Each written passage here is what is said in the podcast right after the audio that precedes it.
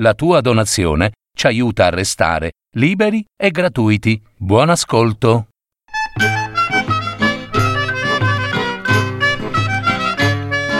Parole nel tempo. Un piccolo grande viaggio nel mondo classico della letteratura. Per paroledistorie.net.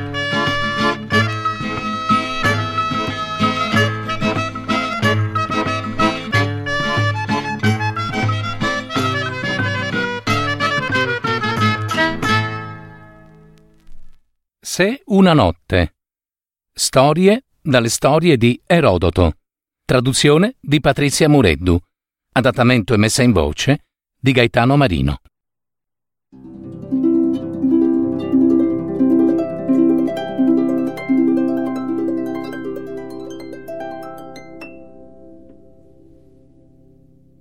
Prima puntata.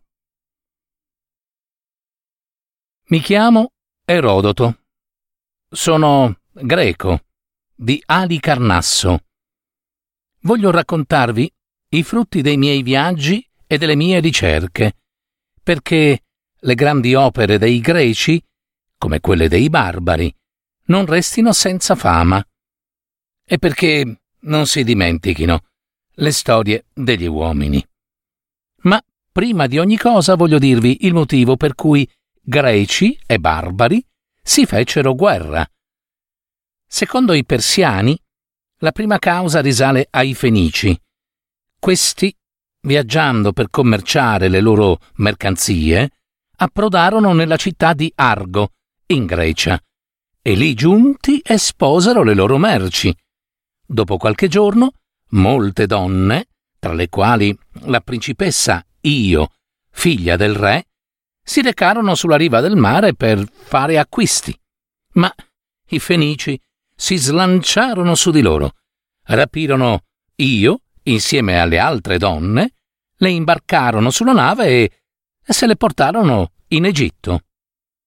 Ora, in seguito, alcuni greci, approdati a Tiro, in Fenicia, rapirono la figlia del re, Europa, diciamo per pareggiare i conti. I greci, però, si resero responsabili di una seconda offesa. Sbarcarono in Colchide e rapirono Medea, la figlia del re. E quando questi mandò in Grecia un araldo per chiederne la restituzione, i greci risposero di no, perché, dato che anche i fenici avevano rapito la principessa Io ad Argo, no? I fenici, invece, sostengono che Io, ma non fu rapita. Pare che la principessa avesse avuto una tresca con il comandante della nave, eh, quella Fenicia, e che poi, accorgendosi di essere incinta, eh, si imbarcò con i Fenici. Sì, per non essere scoperta. Dicono poi che nella generazione successiva, Paride, un certo Paride, figlio di Priamo, ecco, volle procurarsi una donna greca convinto che non avrebbe dovuto renderne conto, e così rapì Elena. E quando i greci mandarono dei messaggeri per riaverla indietro, eh, i troiani rinfacciarono loro il rapimento di Medea.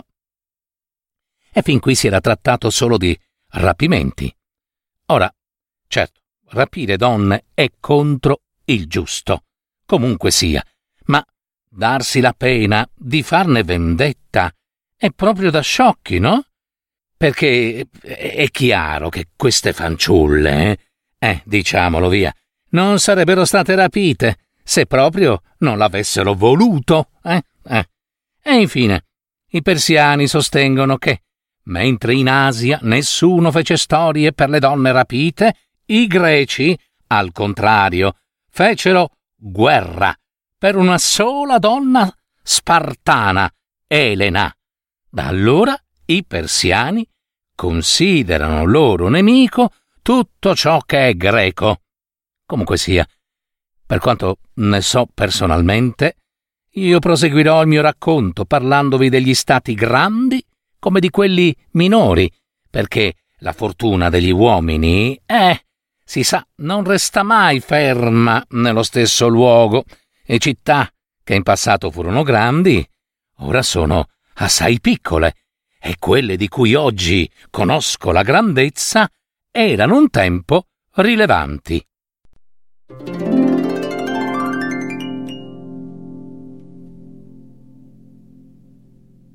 Bene, voglio cominciare il mio racconto parlando della terra di Lidia.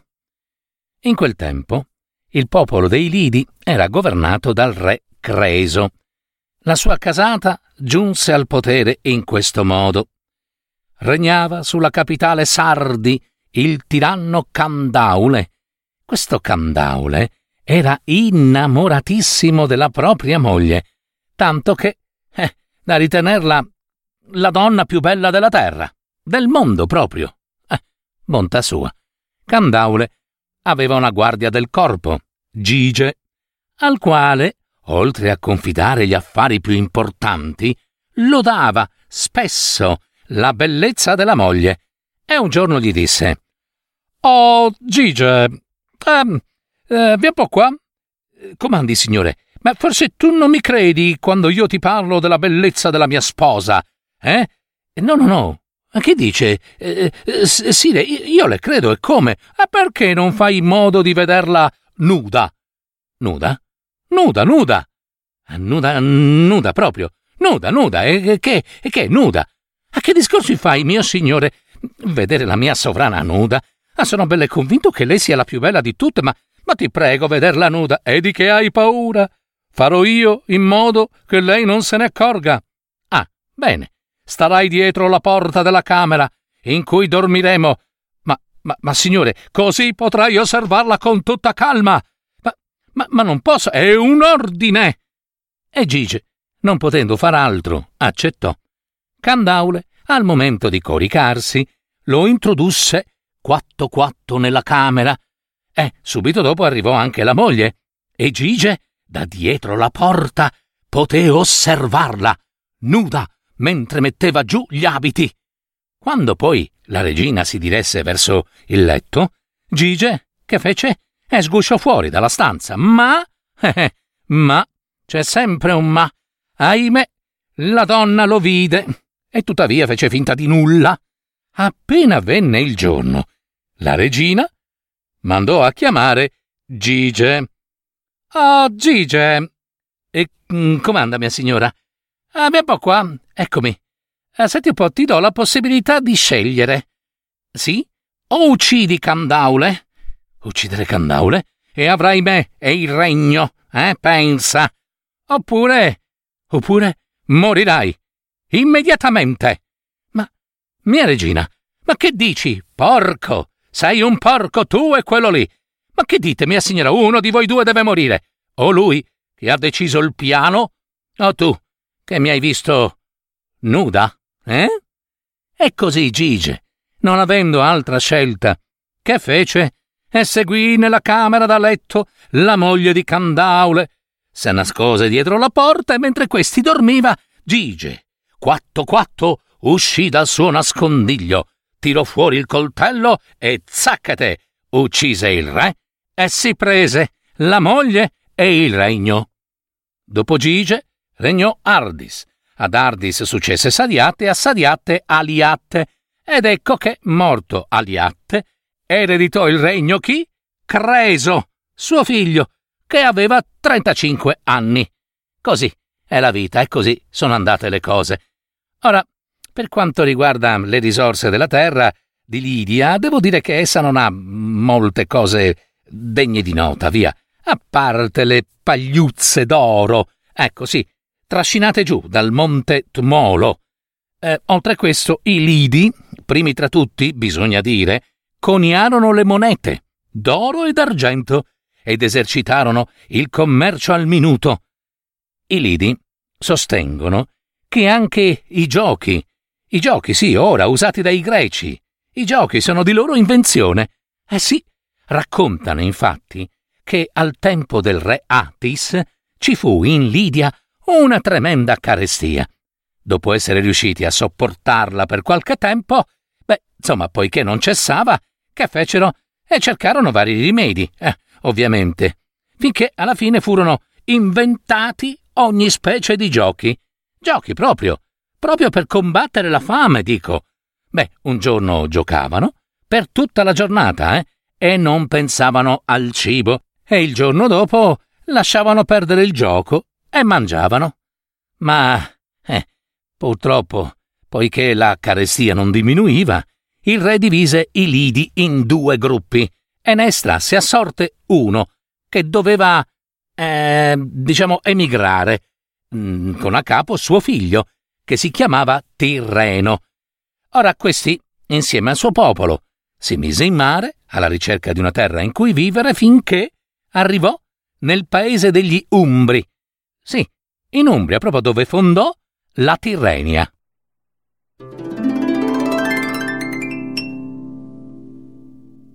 Vi parlerò adesso del popolo dei Persiani e in che modo questi divennero dominatori dell'Asia. Allora i Persiani abitano il territorio che si estende sino al mar meridionale detto Mar Eritreo. A nord di essi sono stanziati i Medi. I persiani hanno i seguenti costumi. Non osano innalzare statue, né templi né altari. Sono invece soliti salire sui monti per fare sacrifici. Sacrificano al sole, alla luna, alla terra, al fuoco, all'acqua e ai venti. Celebrano particolarmente il giorno in cui ciascuno è nato sono molto dediti al vino. Al vino, sì, ma per loro non è decoroso vomitare né orinare davanti a un altro. Hanno l'abitudine, eh, udite udite, di deliberare su questioni importanti. E non sono i soli, via diciamolo. Quando? Quando sono sbronzi. Sì, sbronzi proprio, e se il giorno dopo, quando sono sobri, ritengono la decisione accettabile, l'adottano, altrimenti l'abbandonano. Eh, mi sembra giusto. Ciascuno di loro ha molte mogli, legittime. Insegnano ai propri figli, a partire dai cinque anni fino ai vent'anni, tre sole cose: cavalcare, tirare con l'arco e dire la verità. Ora, tutte queste notizie io posso affermarle con certezza perché le conosco bene ma quelle che riguardano i defunti, invece, eh, via, sono raccontate in modo, diciamo, misterioso. Per esempio, il cadavere di un persiano non viene seppellito prima di essere straziato dagli uccelli e dai cani, ma il cadavere poi lo seppelliscono dopo averlo spalmato di cera. Sul popolo dei persiani regnava Ciro, figlio di Cambise. La sua casata giunse al potere in questo modo.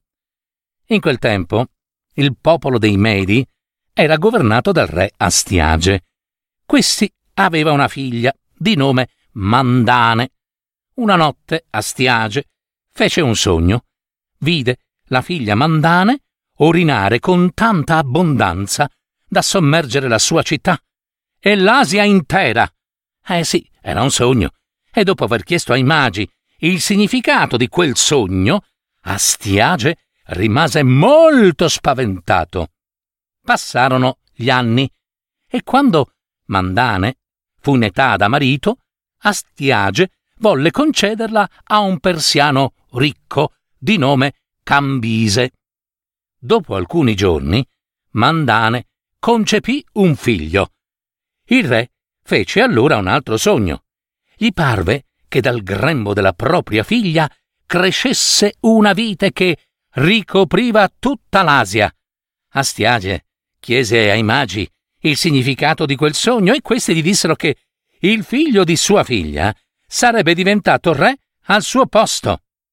Passarono gli anni e quando Mandane fu in età da marito, Astiage volle concederla a un persiano ricco, di nome Cambise.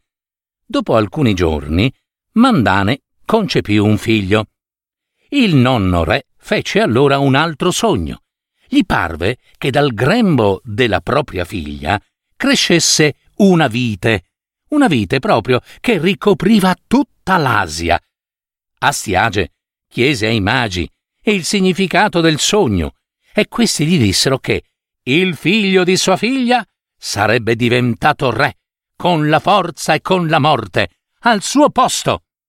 Quando il bambino nacque, nonno Astiage decise di eliminarlo.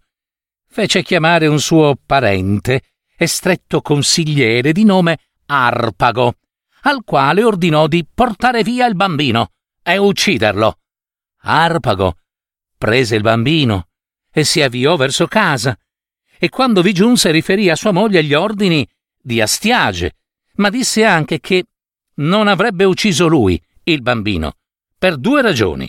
Primo, perché il bambino era suo parente, e secondo perché Astiage era vecchio e senza figli maschi, e se dopo la morte sua il potere fosse passato alla figlia Mandane, lei, Mandane, si sarebbe vendicata.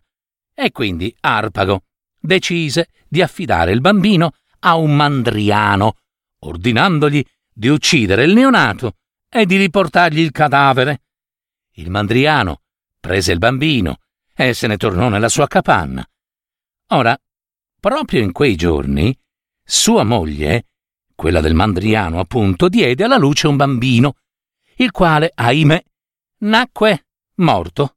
E quando il mandriano mostrò alla moglie il bimbo riferendo gli ordini di Arpago, lei, lei gli disse: Ah, marito mio, anch'io ho partorito, lo sai, ma ho partorito un bambino morto. Perché non mostriamo il corpo del nostro morticino? Tanto sono tutti uguali, e alleviamo il figlio della, della figlia di Astiage, come fosse nostro. E così il nostro bimbo, pensa un po', avrà una sepoltura regale senza che nessuno sappia nulla, e questo, questa creatura, non perderà la vita. Al mandriano parve che la moglie dicesse bene, e così fecero. Il bambino morto fu sepolto, e l'altro, che poi fu chiamato Ciro, appunto, fu allevato da sua moglie. Quando il piccolo Ciro ebbe compiuto dieci anni, accadde un fatto. I bambini del villaggio che giocavano con lui, lo avevano eletto loro re. In seguito, però, Ciro fece frustare un compagno di giochi per aver disobbedito. Questi, però, era il figlio di Artembare, un uomo di grande prestigio fra i Medi, e Artembare, adirato, dopo che vide la, la schiena del proprio figlio sanguinante, si recò con il proprio figlioletto da Astiage e mostrando la schiena del figlio disse Signore, ecco l'insolenza che abbiamo patito da parte di un tuo servo, dal figlio di un bovaro per giunta. Astiage udì e vide, dopodiché fece chiamare il mandriano e il suo ragazzo, al quale disse Dunque, tu che sei figlio di un pover'uomo, dimmi, hai osato umiliare e far frustare la schiena del figlio di un uomo da me stimato? E il ragazzo Ciro rispose Eh, signore, io quello che gli ho fatto è stato secondo giustizia. I ragazzi del villaggio, lui compreso, mi hanno eletto loro re. Ora, tu sai cosa significhi essere un re. Tutti gli altri bambini eseguivano i miei ordini, lui invece no. Ho dovuto punirlo. Tu che avresti fatto? Ma se proprio questo tu non consideri sia stato giusto, insomma mi ritieni colpevole. Eccomi, sono pronto. E il ragazzo, mentre parlava, si tolse la casacca e mostrò la schiena nuda, pronto al sacrificio. Mentre il ragazzo sempre parlava, improvvisamente Astiage lo riconobbe. Licenziò Artembare, garantendo giustizia, e diede ordine ai servi di condurre Ciro in un'altra stanza. Quando il mandriano rimase solo, Astiage lo minacciò di morte se non gli avesse detto dove aveva trovato quel bambino e chi glielo aveva consegnato. E il mandriano, impaurito, che fece? E confessò ogni cosa, no? Astiage fece chiamare immediatamente Arpago. Quando questi comparve davanti al re e vide accanto al re proprio il mandriano, il re gli chiese appunto che fine avesse fatto quel bambino a lui consegnato, e Arpago, vedendo e capendo che ormai era inutile mentire, confessò ogni cosa. Astiage disse che lo ringraziava per ciò che aveva fatto, perché la figlia, Mandane, dopo avergli consegnato il bambino con l'ordine di ucciderlo, da allora gli portava rancore, odio, disprezzo. Ora invece, grazie alla buona sorte, tutto si sarebbe ristabilito. Astiage, inoltre, chiese ad Arpago di mandargli suo figlio, suo proprio, perché diventasse compagno di giochi di Ciro, e lo invitò per la sera a un banchetto reale. Arpago, felice per il pericolo scampato, si recò a casa, chiamò a sé il figlio e gli ordinò di recarsi subito dal re. Ma quando il figlio di Arpago fu a palazzo, Astiage lo fece strangolare. Poi fece squartare e tagliare a pezzi il suo corpo. Parti delle carni furono arrostite e parti lessate.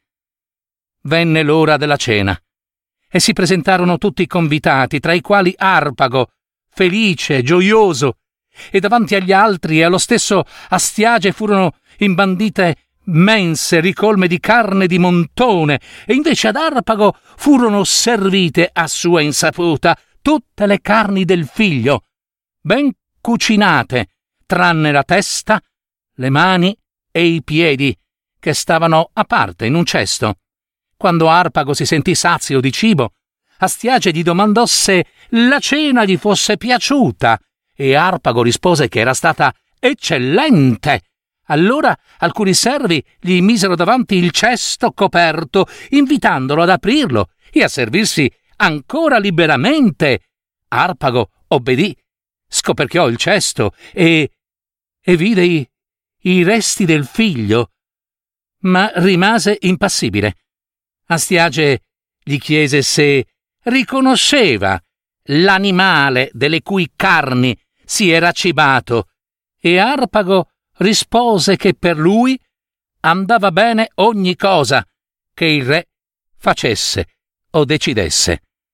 Dopodiché raccolse i resti del figlio e se ne tornò a casa, credo, per seppellirli. Questa fu la punizione che Astiage inflisse ad Arpago per aver disubbidito ai suoi ordini, ma questa azione non restò impunita perché Arpago più tardi, alcuni anni più tardi, istigherà Ciro alla rivolta contro il nonno. Astiage sarà sconfitto e Ciro riunirà Medi e Persiani sotto il suo dominio.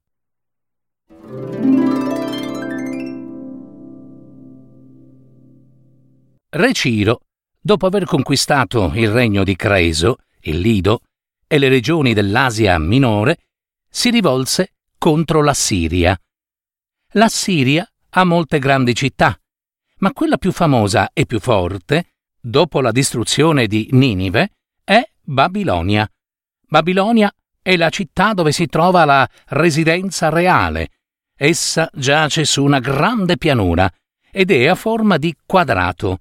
La circonda un fossato pieno d'acqua, largo e profondo, poi un alto muro, alla sommità del quale, lungo i bordi esterni, hanno eretto delle costruzioni di un solo vano. Nel muro si aprono cento porte, tutte di bronzo. La città è divisa in due parti. In mezzo vi passa un fiume che si chiama Eufrate. In una delle due parti sorge la reggia, nell'altra il tempio di Zeus Bel, dalle porte di bronzo. In mezzo al tempio si erge una torre massiccia. Su questa torre è posta un'altra torre, e su questa un'altra ancora, fino ad otto torri. La strada che vi sale è costruita dall'esterno, a spirale. In cima, nell'ultima torre, c'è un grande tempio dove si trova un letto, fornito di belle coperte, e una tavola d'oro, massiccio. Non c'è alcuna statua di divinità, e di notte non vi dimora nessun uomo, ma, a quanto dicono, solo una donna che, sempre a quanto dicono i sacerdoti, il Dio stesso, il Dio stesso avrebbe scelto per sé. Essi poi aggiungono i sacerdoti che il Dio frequenta il Tempio e giace sul letto con la donna. Ma questa notizia però, mm, diciamo, non, non credo sia degna di fede, via. Ma la cosa che più mi ha colpito, oltre la città di Babilonia, sono le imbarcazioni che scendono lungo il fiume. Esse sono di cuoio e completamente rotonde. I fianchi li costruiscono in territorio armeno, vi tendono intorno delle pelli a formare il fondo e poi, fattele tonde, perfettamente tonde come scudi, le imbottiscono di canne e le lasciano andare lungo la corrente e scivolano, scivolano giù piene di mercanzie. Ogni imbarcazione è guidata da uomini che stanno in piedi, muniti di pali, diciamo per governare bene quelle imbarcazioni, e in ognuna di esse c'è, pensate un po', un asino vivo. Quando sono giunti a Babilonia e hanno esposto le loro merci, vendono anche le fiancate della barca e tutte le canne. Le pelli le caricano sugli asini e se ne tornano in Armenia. I babilonesi vestono in questo modo. Hanno una tunica di lino lunga lunga fino ai piedi. Su questa tunica candida indossano un'altra tunica di lana e si avvolgono con un leggero mantello bianco. Portano i capelli lunghi, si cingono di mitre e si profumano in tutto il corpo. Ognuno ha un sigillo e un bastone intagliato su cui è scolpita una mela, o un giglio, o un'aquila, o qualche altra figura, diciamo l'insegna della casa. I babilonesi seppelliscono i morti nel miele. Questa era la migliore tra le loro leggi. In ogni villaggio, una volta all'anno, radunavano tutte le ragazze in età da marito, e intorno a loro si raccoglieva una folla di uomini.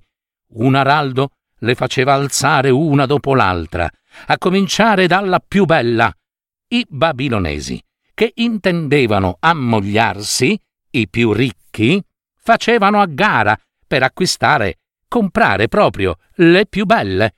I popolani, invece, senza curarsi dell'aspetto, eh, eh, prendevano le più brutte, insieme a una somma di denaro.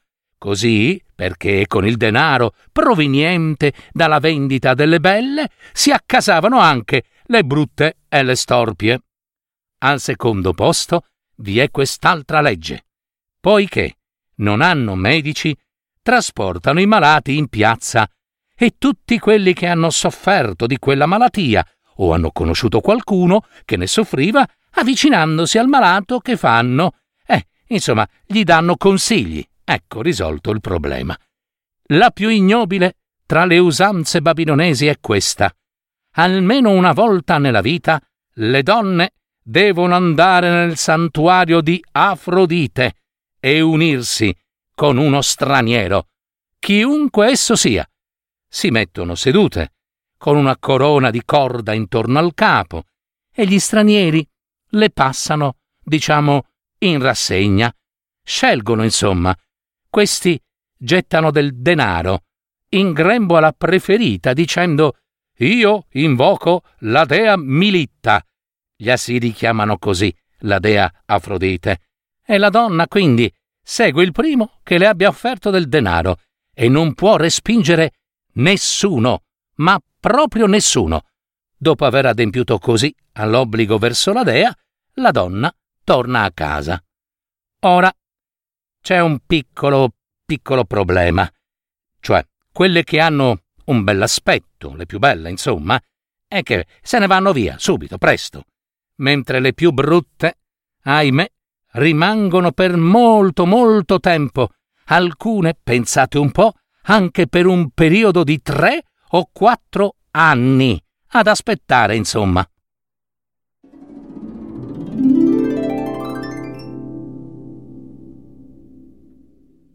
Ma torniamo al re persiano Ciro. Questi, dunque, si rivolse contro la Siria, radunò il suo esercito e si mise in marcia alla conquista della città di Babilonia. I babilonesi, che già lo attendevano, uscirono in campo e si scontrarono con lui, ma il grande esercito di Ciro riuscì a sconfiggerli e la città di Babilonia fu conquistata per la prima volta.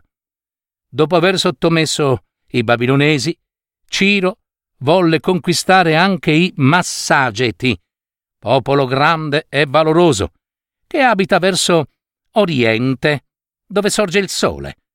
I Massageti sono nomadi e vivono sui carri, combattono a cavallo o a piedi, sono arcieri e lancieri. Per ogni cosa adoperano oro e bronzo. Ciascuno sposa una donna, ma le donne poi, pare, sono in comune per tutti. Sì, insomma, ogni massageta che desideri una donna, che fa? Appende l'arco al suo carro e fa tranquillamente l'amore con lei. Quando uno di loro è divenuto vecchio, tutti i suoi parenti si riuniscono, lo uccidono, insieme con altri animali domestici, ne fanno cuocere le carni e, pensate un po', se lo mangiano. Non si cibano invece di chi muore per malattia. Beh, almeno, non praticano l'agricoltura, ma vivono di allevamento e di pesca. Sono bevitori di latte. Venerano il sole quale unico Dio e gli sacrificano cavalli, perché, dicono, al più veloce di tutti gli dei, e beh, insomma, si deve offrire il più veloce di tutti gli esseri mortali. Sui Massageti, dopo che le era morto il marito, regnava una donna, di nome Tomiri. Ciro le fece pervenire una proposta di matrimonio, ma lei, Tomiri, capì che in realtà Ciro mi- mirava ad impadronirsi del regno, ecco, e gli ordinò quindi di non presentarsi. Re Ciro, visto che non era riuscito con l'inganno, si spinse fino al fiume Arasse, progettò di costruire dei ponti per far passare l'esercito e dichiarò guerra ai Massageti. A quel punto la regina Tomiri, saggia regina, gli mandò questo messaggio. O re dei Medi, adesisti dall'impresa, governa sui tuoi territori e lascia che noi continuiamo a regnare sui nostri, no? Ma, poiché so bene che non darai retta ai miei consigli e tutto farai fuorché startene in pace, su via e smetti di affannarti con questi ponti sul fiume e vieni pure nella nostra terra. Noi ci ritireremo per la distanza di tre giorni di cammino. Se invece preferisci che veniamo noi da te, fai tu allora la stessa cosa. Sentita questa proposta, Ciro si consultò con i suoi ministri, i quali gli consigliarono di far entrare Tomiri e il suo esercito nel territorio persiano. Ma il prigioniero Creso, il Lido, al quale Ciro aveva intanto conferito la carica di consigliere, gli disse eh, Signore, poiché Zeus mi ha messo nelle tue mani, ho promesso di darti dunque il mio aiuto, e le mie sofferenze sono state per me insegnamenti, dai quali ho imparato molto. Ora, se credi che tu e l'esercito su cui comandi siete immortali, il mio parere non servirà a niente. Ma se riconosci di essere un uomo che comanda su altri uomini, sappi che la ruota delle vicende umane non concede la fortuna sempre agli stessi. E che vuoi dire? Diversamente da costoro, io voglio dire, io penso che sia intollerabile che Ciro, il figlio di Cambise, si ritiri davanti a una donna. Eh, va bene, dunque, che dici? Che suggerisci? Dunque, il mio parere è di attraversare il fiume, avanzare e inseguire il nemico. Ora, a quanto so, i massageti non sanno nulla del lusso persiano e non hanno molti piaceri. Quindi prepariamo nell'accampamento un gran banchetto di carni arrosto cibi di ogni genere e crateri di vino, senza risparmio. Poi lasciamo qui una parte minima dell'esercito e ci allontaniamo verso il fiume. Ora, se le mie previsioni sono esatte, quelli, vedendo tutte queste cose, buone soprattutto, vi si getteranno sopra, no? E a quel punto li attaccheremo e la vittoria sarà nostra. Ciro decise di ascoltare i suggerimenti di Creso. Avanzò oltre il fiume, lasciò nell'accampamento i meno adatti a combattere e si ritirò. Dopo un po', come aveva previsto Creso, una parte dell'esercito massageta giunse sul campo e sterminò i soldati lasciati sul posto. Poi, come videro le mense imbandite, si slanciarono su di esse, banchettarono, si sbronzarono alla grande e alla fine furono vinti dal sonno. A questo punto i persiani sopraggiunsero, massacrarono i massageti e fecero prigioniero il figlio stesso della regina Tomiri, che si chiamava Spargapise. Quando la regina ebbe la notizia, mandò a Ciro questo secondo messaggio. Ciro, insaziabile di sangue, non esaltarti per quanto è avvenuto. Tu hai sconfitto mio figlio con l'inganno, Ciro, e non in guerra a viso aperto. Disonore dunque. Ti do ora un buon consiglio, Ciro, re dei persiani. Restituiscimi mio figlio e ti concederò di lasciare il paese impunito. Altrimenti, giuro, per il sole, signore dei massageti, che per quanto tu possa essere avido di sangue, io te ne farò saziare. Ma queste parole, Ciro, eh, non le prese in considerazione. Il figlio della regina, Sparga Pise, quando si rese conto della situazione, pregò Ciro di essere liberato dalle catene e come fu sciolto e padrone delle sue mani, si suicidò. La regina Tomiri, poiché Ciro non le aveva prestato ascolto, lo attaccò con tutte le sue forze. Una rabbia indicibile aveva impreso possesso del suo viso e alla fine prevalsero i massageti L'esercito persiano fu in gran parte distrutto e sul campo morì lo stesso Ciro. La regina Tomiri allora che fece? Eh beh, riempì allora un cratere di sangue. Fece cercare tra i caduti il cadavere di Ciro. Lei stessa lo cercò e lo trovò. E come lo trovò? Lo afferrò per i capelli e lo portò vicino al cratere pieno di sangue, sinché gli tagliò la testa e immerse la testa di Ciro nel cratere e oltraggiando il morto e tenendolo per i capelli diceva Tu, grande Ciro, maledetto, hai ucciso me, anche se sono viva e ti ho sconfitto, perché hai preso mio figlio, con l'inganno, maledetto. E ora io, grande Ciro, come ti avevo promesso, ti sazierò di sangue.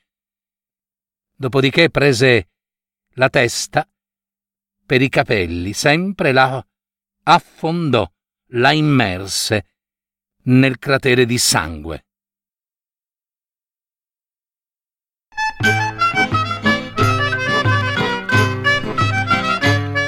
Avete ascoltato?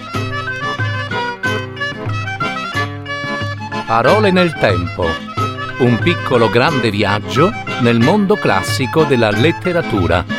Per paroledistorie.net